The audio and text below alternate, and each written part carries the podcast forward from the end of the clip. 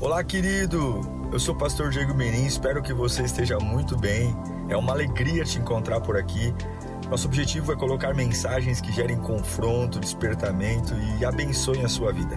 Em instantes você vai ouvir um sermão e eu espero de verdade que Deus fale com você. Se você puder também me siga nas minhas redes sociais, sempre estamos colocando conteúdos que gerem confronto e inspiração. Eu desejo um bom sermão para você e que Deus te abençoe sempre. Eu quero que você abra sua Bíblia comigo, medite comigo.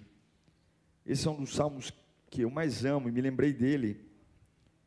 É um salmo de Asaf.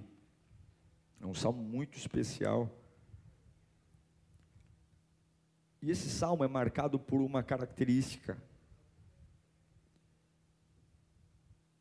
Dois pontos de vista no mesmo salmo. São dois pontos de vista da mesma pessoa. E o que é interessante é que o ponto de vista mudou diante da mesma situação. Asaf tem uma leitura, e a primeira leitura é: Deus não está agindo. Deus não está agindo. E logo depois Asaf vai dizer: Deus está agindo. E o que é mais interessante, não mudou nada. Fora. Nada mudou. Ele tem uma leitura, Deus não está agindo. E depois ele mesmo diz: Deus está agindo. Sem nenhum movimento. Eu quero ler com você Salmo 77 inicialmente. Salmo 77, versículo 19, diz assim: a tua vereda passou pelo mar, o teu caminho pelas águas poderosas, e ninguém viu as tuas pegadas. Eu vou ler novamente. A tua vereda passou pelo mar, o teu caminho pelas águas poderosas, e ninguém viu as tuas pegadas. Vamos orar para que Deus fale conosco nesta noite. Bendito Deus, a gente tem fome pela palavra, Pai. Não é só uma uma conversa. Não é uma palavra motivacional. Não é autoajuda, não é terapia, é a tua palavra, Senhor. Eu não estou aqui para usar nenhum livro que não for a tua palavra. E eu peço só que tenha endereço, meu Deus, que alcance aquele que tanto precisa, aquele que tanto espera que agora a tua palavra, como uma lamparina que irradia no meio das trevas, traga clareza, lucidez, traga direção, meu Deus, para qualquer que for o coração, ou qualquer que seja a necessidade. É o que eu te peço em nome de Jesus. O Salmo 77 é um salmo de Asaf, e é um salmo muito curioso, porque do versículo 1 ao versículo 10, Asaf se lamenta profundamente ele rasga o coração diante do Senhor. E a sua grande agonia é: eu não consigo mais esperar. Eu não consigo mais esperar, Senhor. E ele vai se lamentar de uma forma muito intensa e muito profunda. Veja, o fato de saber que Deus é poderoso e ao mesmo tempo Deus não cumprir o desejo do meu coração, isso atormenta a gente muito. É ou não é? Nós olhamos para ele e falamos: Poxa vida, o Senhor é dono de tudo, o Senhor pode tudo, o Senhor traz a existência o que não existe, o Senhor abre o mar, o Senhor permitiu homens entrarem numa fornalha de fogo e não serem queimados. O Senhor pode tudo, e por que, podendo tudo, não faz aquilo que eu quero? Por que, que podendo tudo, não realiza os meus sonhos? E ele se tortura exatamente nessa questão. Asaf vai lembrar dos feitos de Deus, e a pergunta é: se o Senhor é tão grande, tão poderoso, tão único, por que é que não atende a minha oração? Por que é? Ele vai dizer claramente que a razão da dor dele é que o Altíssimo não age mais, a mão direita do Altíssimo não age mais. Quando existe um conflito como esse de Asaf, quando parece que Deus é grande, Ele é, e não faz o que a gente quer, é um passo quando eu não organizo a mente para depressão. Eu já passei por isso, você já passou, porque somos humanos. Gente, é uma agonia tão grande que tortura a gente.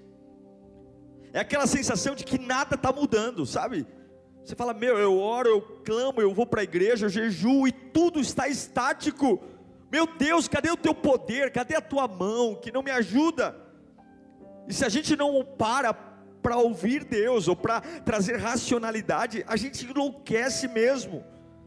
E alguns são levadas a seríssimas consequências ao ponto de desviar da fé.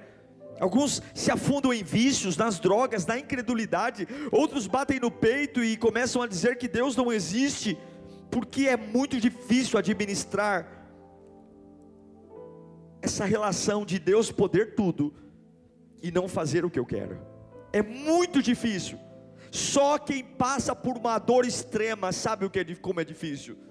Só quem sabe por, passa por uma situação de perda extrema sabe como é difícil digerir uma perda sabendo que Deus pode tudo. Como é difícil digerir um falecimento de um familiar sabendo que Deus pode curar tudo. Como é difícil suportar uma falência profissional sabendo que Deus pode tirar coisas de outros lugares que não existem. E aí existe, se eu não trato a minha cabeça, existe uma progressão para a morte quando parece que Deus não está agindo. Primeiro lugar que afeta, quando eu não consigo tratar a minha vida, quando parece que Deus não está agindo, a primeira sensação é o físico. Olha o Salmo 77, versículo 1 e 2. Olha o que o Asaf diz: Eu clamo a Deus por socorro, eu clamo a Deus que me escute. Quando estou angustiado, busco o Senhor. De noite, estendo as mãos sem cessar, a minha alma está inconsolável. A primeira fase do, do, do salmista, quando Deus não age como a gente quer, é a aflição, é a agonia. Ele fala que ele levanta as mãos desesperadamente e ele clama. Ele clama porque ele precisa de ajuda e Deus não está fazendo como ele quer. Ele clama está afetando o seu estado físico, roubando o seu sono, trazendo decepções. E ele vai dizer: Olha, eu estou cansado, eu clamo por socorro, me escuta. Eu estou angustiado, minha alma está com opressão, aflição, inquietação. Ele se compara no versículo 1 e 2 com uma pessoa que está muito doente, que não dorme mais, que não come mais, e que a dor está o corroendo. E aí vem o segundo estágio, de quando Deus não está fazendo aquilo que eu quero, ou como, quando Deus não está agindo como eu desejo. É o versículo 3 e 4 do Salmo 77. Depois de doer fisicamente, agora vai doer de uma forma muito intensa a sua área emocional. Ele vai dizer: Lembro-me de ti, ó Deus, e suspiro. Começo a meditar e o meu espírito desfalece. Eu me arrebento, eu começo a meditar não me permita fechar os olhos, tão inquieto estou e não consigo falar. Agora, ele está dizendo: Eu me sinto abandonado, eu me sinto preocupado, eu não tenho insônia. A sensação de dizer: Olha, eu me lembro de ti, eu suspiro, paro para meditar, mas meu espírito não consegue. Eu não consigo ter paz na sala, na cozinha, no quarto porque é difícil. É difícil digerir que Deus pode tudo e ao mesmo tempo, podendo tudo, não faz o que eu quero. Será que você não está assim agora? Revoltado, batendo na mesa, dizendo: Se o Senhor pode tudo, por que, que o Senhor não está curando meu filho? Se o Senhor pode tudo, o porquê que a porta não se abriu ainda? Se o Senhor pode tudo, por que, que eu ainda tenho esse caroço? Por quê? Por que, que eu ainda tenho essa depressão? A dor, a alma, e aí vem o terceiro estágio de alguém que está em crise do porquê Deus não está agindo. Versículo 5, do 5 ao 10. Veja se o, se o lamento de Asaf não se parece com o nosso. Fico a pensar nos dias que se foram, nos anos que há muito passados, de noite, recordo minhas canções, o meu coração medita e o meu espírito pergunta: Irá o Senhor rejeitar-nos para sempre? Irá o Senhor rejeitar-nos para sempre? Jamais tornará a mostrar o seu favor? Desapareceu para sempre o seu amor? Olha as perguntas. Acabou-se a sua promessa. Esqueceu-se Deus de ser misericordioso. Em sua ira, refreou a sua compaixão. Então pensei, a razão da minha dor é que a mão direita do Altíssimo, meu Deus, a razão da minha dor é que a mão direita do Altíssimo não age mais. Ele começa dizendo que o corpo dele sofre pela dor. Depois ele diz que as emoções dele estão o destruindo, porque ele para para meditar e desfalece. Ele para para lembrar-se das canções e desfalece. Mas agora no terceiro estágio, não é o corpo e nem as emoções. Agora ele diz: o meu espírito está afetado pela sensação de que Deus não está fazendo o que eu queria. O meu espírito. Como é que você está hoje? Oh meu Deus, como é que você está hoje? O ápice do desespero de Asaf é dizer: Deus não é o mesmo, Deus não, não age mais. Quantos me assistem agora e não têm a mínima percepção de que Deus ainda existe? Porque entraram nesse conflito de que se Ele pode tudo, por que não está fazendo o que eu preciso? Se Ele pode tudo, por que não me resgatou desse lugar que eu estou? Se Ele pode tudo, por que, que não curou? Por que, que não tirou? Por que, que morreu? Por que, que perdi? Parece que a mão do Altíssimo não se move. Veja se essas perguntas não se parecem com as nossas crises.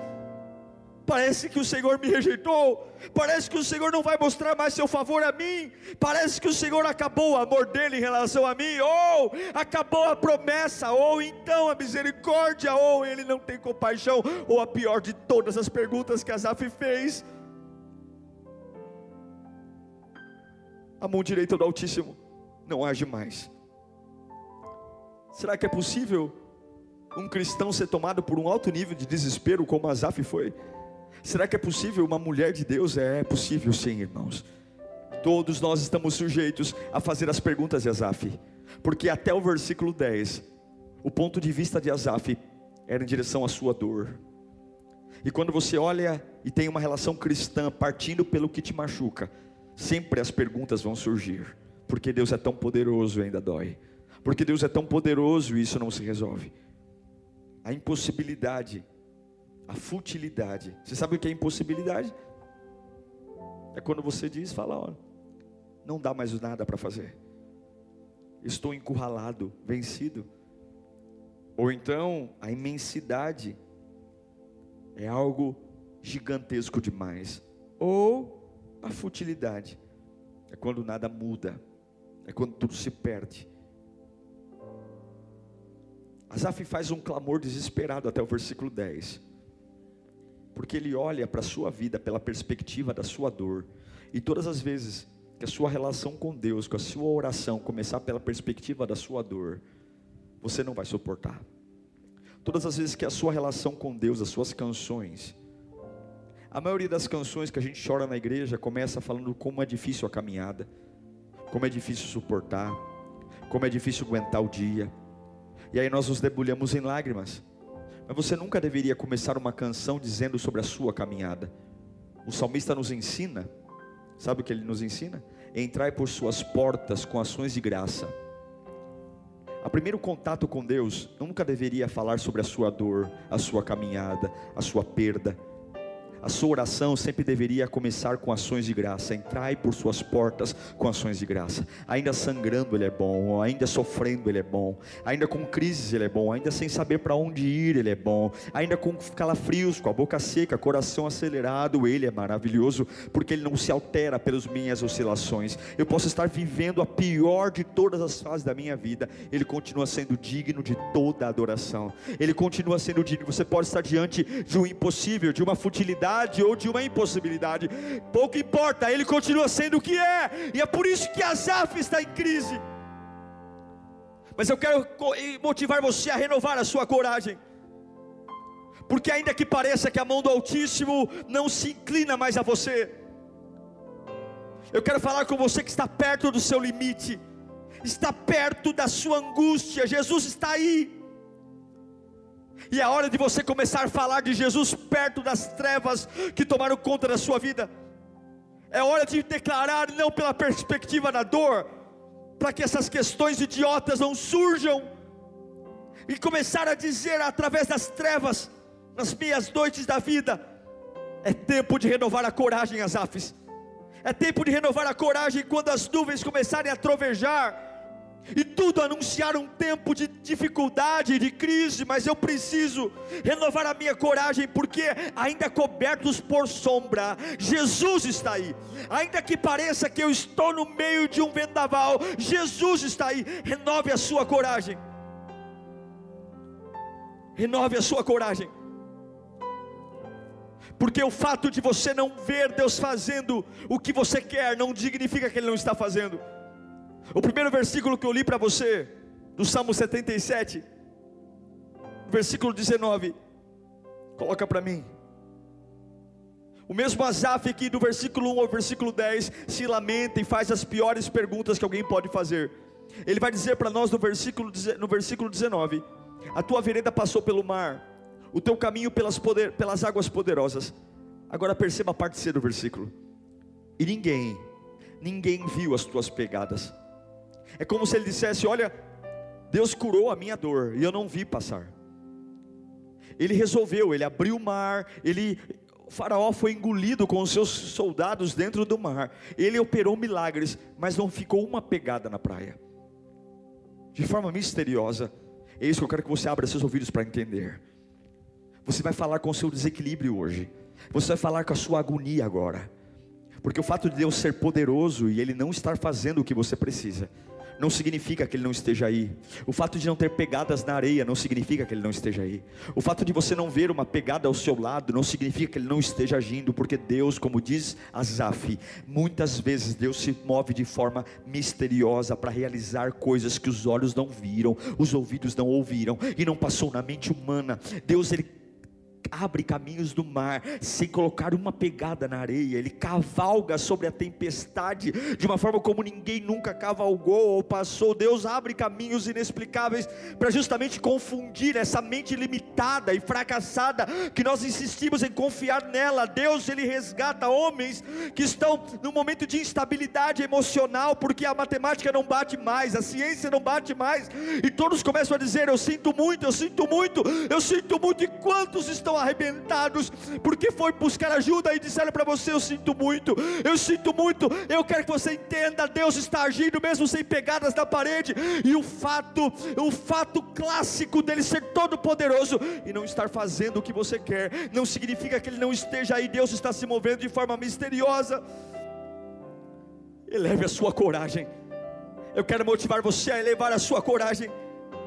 Elevar a sua coragem porque talvez você esteja andando com Sara e Abraão hoje, com Sara e Abraão, onde recebe-se uma promessa de ter filhos, e demora décadas para isso acontecer, e talvez você diz: Eu estou como Sara e Abraão hoje, ele é poderoso para me dar um filho. Ele me disse que ia dar um filho, já passou décadas e não teve, tive ainda. Ou talvez você esteja como Davi, um homem que é ungido, o rei, e não vai para o trono. Muito pelo contrário, recebe óleo na cabeça e não tem glória, não tem coroa, não tem aplauso, muito pelo contrário, tem perseguição no lombo. Mas esse Davi que já era ungido, ele diz: Olha, eu estou no vale da sombra da morte.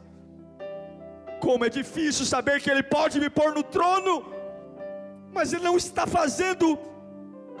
Parece que a mão de Deus não está agindo. Ou como João Batista, que pregou no deserto, que foi um porta-voz do Evangelho, e de repente vê a sua cabeça debaixo da lança de um carrasco, foi degolado. Como pode ele ser tão poderoso e permitir que cortem a minha cabeça? Ou então hoje, talvez vocês podem estar chorando como Maria Madalena, que ouviu, se encantou por um Cristo tão poderoso, tão gracioso, tão maravilhoso, com palavras de vida eterna, mas agora A única lembrança que ela tem na mente é que ela precisa ir a um túmulo perfumar um corpo de um Cristo comum, porque estava morto de forma comum. Nós temos que entender que tudo o que Deus está fazendo, sempre haverá um mistério, e não compare a força de Deus com aquilo que você acha que precisa. É por isso que Isaías 55:8 diz: Pois meus pensamentos não são os pensamentos de vocês, nem os seus caminhos são os meus caminhos Declara o Senhor, o Salmo 18, 30 vai dizer algo que você não pode esquecer jamais na sua vida. Esse é o Deus cujo caminho é perfeito. Ele pode não ter deixado pegadas na areia, ele pode não ter deixado rastro, e pode parecer que ele não está fazendo nada. E se você olhar pela perspectiva da dor, é isso que você vai dizer. Parece que a misericórdia de Deus acabou, o amor de Deus acabou, parece que ele esqueceu de mim, parece que a mão de Deus não age. Não! O caminho do Senhor é perfeito. Se ele não curou, é porque esse é o caminho perfeito perfeito. Se a porta não abriu, é porque esse é o caminho perfeito. E agora as pessoas não vão entender você, porque mesmo sabendo que as portas se fecharam, como é que você pode estar de pé? Como é que você pode estar de cabeça erguida? Como é que você pode estar assim com o filho no hospital? Como é que você pode estar assim, sabendo que acabou de ser demitido e não há nada? Eu sei e eu estou de pé porque eu sei que não há pegadas na areia, não há sinais que eles estão aqui, mas eu creio no Deus que abre o mar, mesmo sem dar evidências que Ele está fazendo, no Deus Deus que opera milagres, e eu sei que Ele está fazendo algo. As nuvens, as nuvens escurecidas, a fase mais crítica e derradeira da sua vida, jamais vai anular a misericórdia de Deus. A porta mais tenra e fechada, a dor mais aguda, o desprezo mais impulsionado da sua vida, a frieza que você recebeu. Não há nada, não há crise, não há tempestade que invalide a misericórdia de Deus sobre a sua vida. E eu quero dizer para você que está com medo, você que está em pânico, renove a sua coragem hoje, renove a sua coragem agora, renove a sua coragem mesmo em meio à depressão, mesmo em meio à agonia, mesmo em meio à aflição, porque essa causa não está perdida. Os teus filhos podem estar caminhando e os teus sentimentos em meio a espinhos, você pode estar se sentindo amaldiçoado. Mas eu quero dizer a você que se você se controlar apenas e parar de ver a vida pela perspectiva da dor, as tempestades, por mais escuras que forem, não vão dominar a sua mente. A mais angustiante tristeza não vai tomar conta da sua boca. Porque você não é de cristal, você não é de vidro. Você tem um sopro aí dentro. Um sopro aí dentro. Um sopro que te faz imbatível. Eu não estou pregando humanismo e nem estou pregando motivação humana. Eu não estou falando de mim, de você. Eu e você somos nada mas estou falando que a, atrás dessa alma complicada, atrás desse corpo desajustado, tem um sopro, e você não pode esquecer do sopro que tem aí.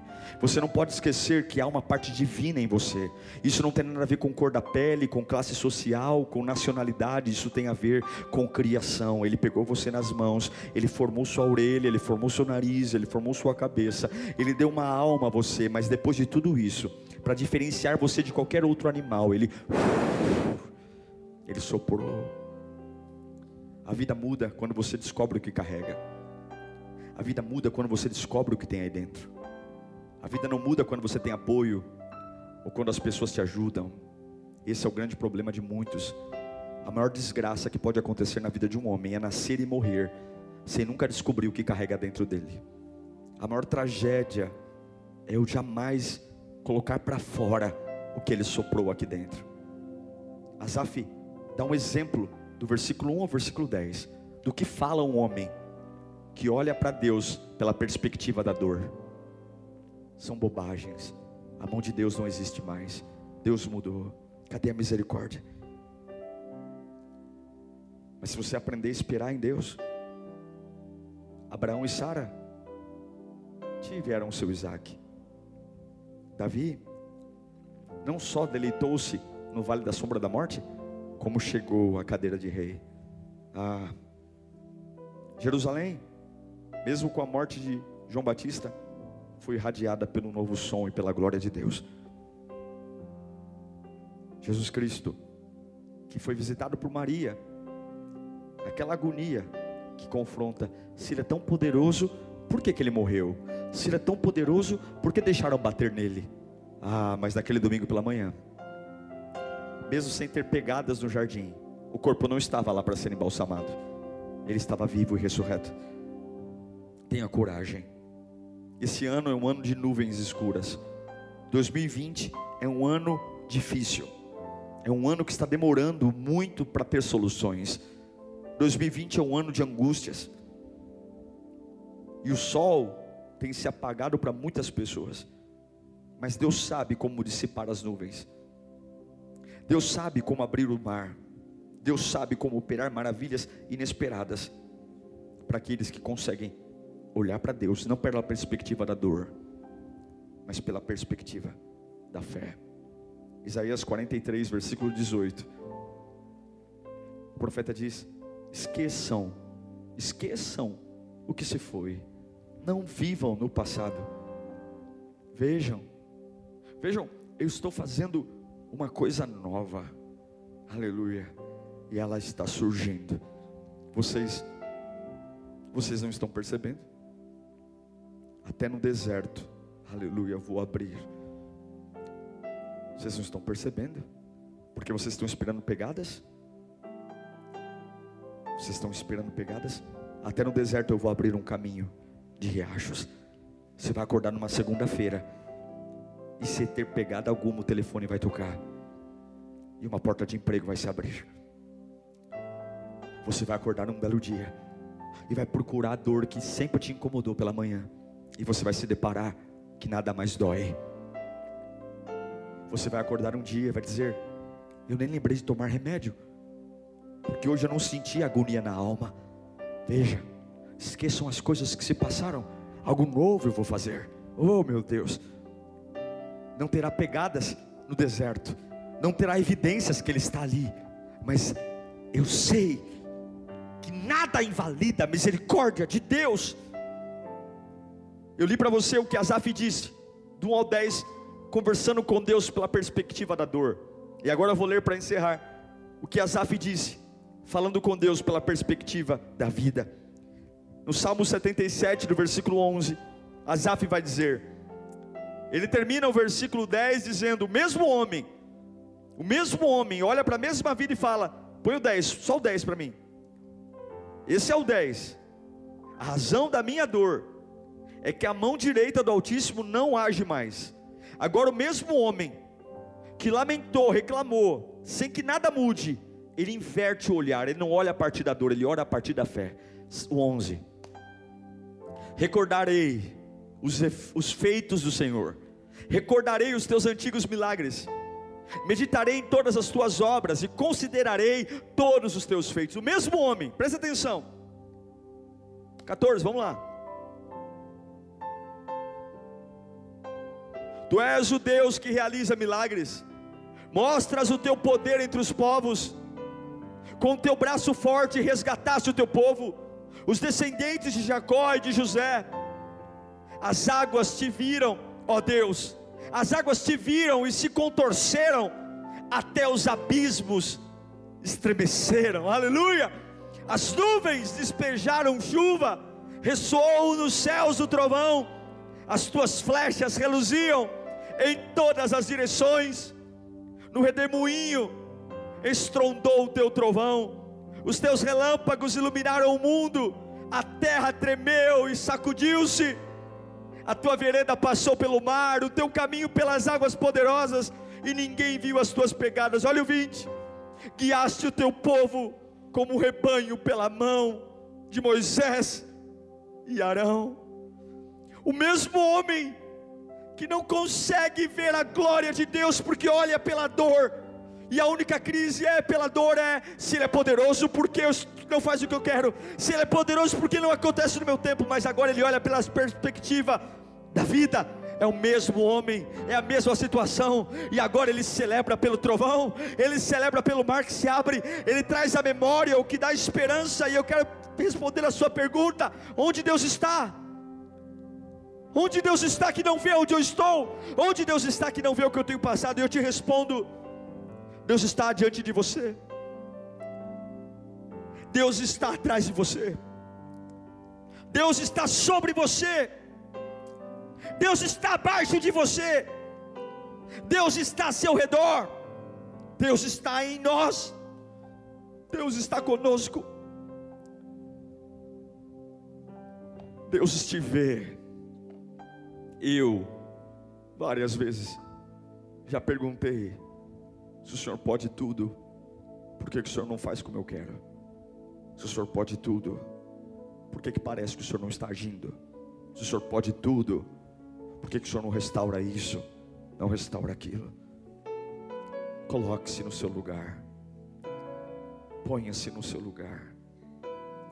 Ele faz quando quer, do jeito que quer e se quer fazer.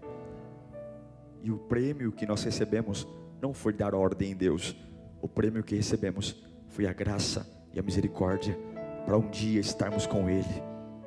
Se Ele fizer, Ele é Deus. Se Ele não fizer, Ele também é Deus.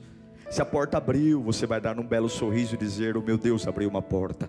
Se a porta não abrir, você vai dar o mesmo sorriso e dizer: O meu Deus não quis abrir essa porta. Eu sei que Ele poderia, Ele poderia ter curado, liberto, Ele poderia ter aberto portas, Ele poderia ter me promovido, mas o meu Deus, Ele é dono de tudo e Ele permitiu que a porta não fosse aberta. E você não vai morrer, você não vai enlouquecer, não, porque a minha relação com Deus não passa pelo olhar da dor, a minha relação por Deus não passa por crises emocionais, onde quando Ele faz o que eu quero, Ele é lindo, cheiroso, maravilhoso, e quando Ele não faz o que eu espero, eu simplesmente desisto de tudo e sou um descrente não, a minha relação com Deus não passa pela dor, passa pela vida. E se tem algo que ninguém toca, é a vida que Ele pôs em você. Eu quero liberar essa palavra hoje. Eu quero liberar essa palavra porque você está esperando um Deus previsível e Ele não é. Um Deus calculista que mostra o plano e Ele não é. Ele é um Deus misterioso que não, que entra na praia, anda sobre o mar e abre o mar sem deixar pegadas na areia. E se você quer um Deus previsível, busque outro, busque Baal, busque Beuzebu, porque o teu Deus ele não deixa deixa rastro, mas ele arranca a glória dos piores lugares. São celas escuras que ele gera um terremoto e ela cai no chão. São mulheres velhas que ele diz: Olha, você vai dar luz a um filho e demora anos para engravidar, e mesmo com útero seco, corpo seco. Ah, Isaac vem, porque ele não deixa pegadas na areia, mas ele faz o que quer. Eu termino dizendo que nenhuma noite escura vai invalidar a misericórdia de Deus sobre a sua vida. Nenhuma eu não sei para quem eu estou pregando, mas essa palavra tem endereço. Engole o choro e renove a sua coragem em Jesus. Renove a sua coragem em Jesus. Renove a sua coragem em Jesus. Aleluia! Não é para dizer o porquê ele não fez, é para lembrar dizer: o Senhor andou sobre as águas, o Senhor entrou em lugares que ninguém nunca entrou. Você tem que trazer a memória que dá esperança. Eu quero orar por você agora. Liga teu pensamento em Deus se houver alguma cadeia, alguma corrente sobre a sua cabeça agora. Nada fora de Asaf mudou. Do versículo 1 ao versículo 10 ele é um, do versículo 11 ao versículo 20 ele é outro. Porque o que mudou foi ele. Você não precisa que a casa mude. Você não precisa que as coisas melhorem. Você não foi feito para reagir o ambiente, mas para transformar o ambiente por favor, liga teu pensamento em Deus. Se houver um pouquinho de fé em você ainda, por favor, ponha-se no seu lugar. Tire esse orgulho de querer dar ordens, de querer dizer quando que é o tempo das coisas. Eu e você não sabemos o tempo das coisas. Somos fracos, pequenos, limitados, mas ele é Deus. Com muita humildade, com muita humildade. Não diga para Deus o tamanho da sua dor mas diga para você mesmo o tamanho do Deus que você serve.